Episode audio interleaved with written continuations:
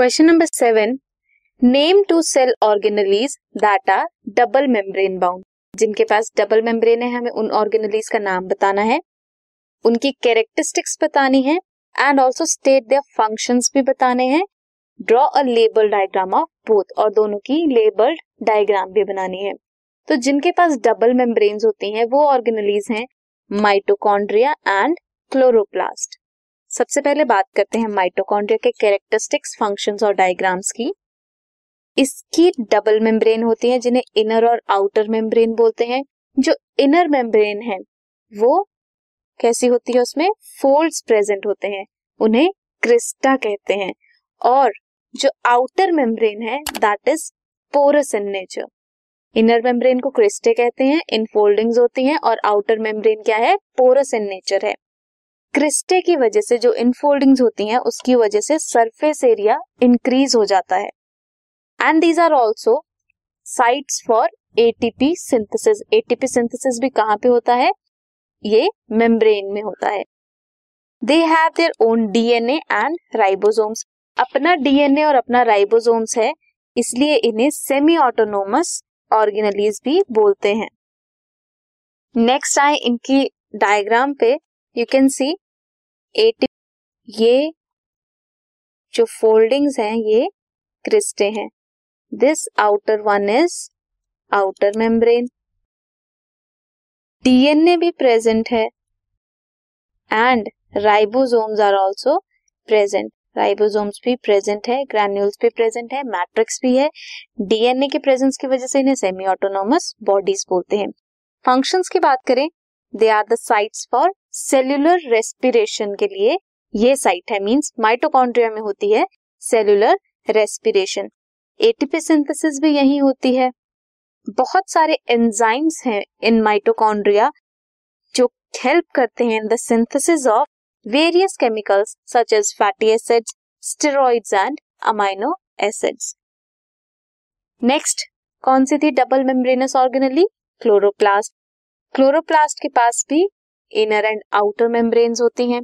इसके अलावा क्या होता है? उनके पास ग्रैना होते हैं, जो होता है स्टैक्स ऑफ़ फ्लैटन डिस्क उन फ्लैटन डिस्क को बोलते हैं थाइलोकॉइड्स थाइलोकॉइड्स बियर करते हैं क्लोरोफिल मॉलिक्यूल्स क्लोरोफिल मॉलिक्यूल क्या करता है? Helps in the photosynthesis process thylakoids जो होते हैं, वो एडजेसेंट ग्राना से, जो एडजेसेंट स्टैक्स हैं फ्लैटन डिस्क का उससे कैसे कनेक्टेड होते हैं? By stroma lamellae. जो स्ट्रोमा है, उसमें प्रेजेंट, जैसे मैट्रिक्स होता है, वैसे ही स्ट्रोमा होता है। That is a homogeneous substance जिसमें ग्रेना एम्बेडेड होता है। ये बियर करता है सेवरल एंजाइम्स जो हेल्प करते हैं for the synthesis of various carbohydrates protein steroids जैसे माइटोकॉन्ड्रिया बियर करता है डीएनए एंड राइबोसोम्स वैसे ही क्लोरोप्लास्ट भी बियर करता है। इसीलिए क्लोरोप्लास्ट को भी सेमी ऑटोनोमस ऑर्गेनली बोलते हैं।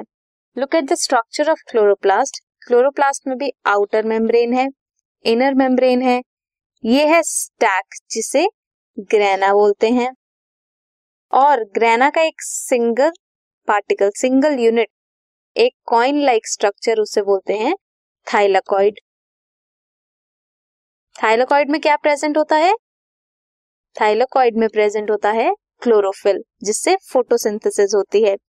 ये कनेक्टेड किससे हैं? एक ग्रैना दूसरे ग्रैना से कनेक्टेड है थ्रू स्ट्रोमा लैमिले।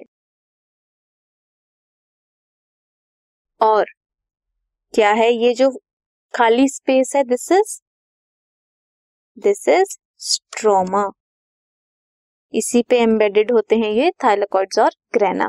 फ़ंक्शंस की बात करें ट्रैप करता है सोलर एनर्जी क्योंकि इसके पास क्या है? क्लोरोफिल फोटोसिंथेसिस में हेल्प करता है। Contains many enzymes that are required for the synthesis of carbohydrates and proteins so ये था माइटोकॉन्ड्रिया और क्लोरोप्लास्ट जो डबल मेम्ब्रेन स्ट्रक्चर हैं, उनके फ़ंक्शन कैरेक्टरिस्टिक्स और diagram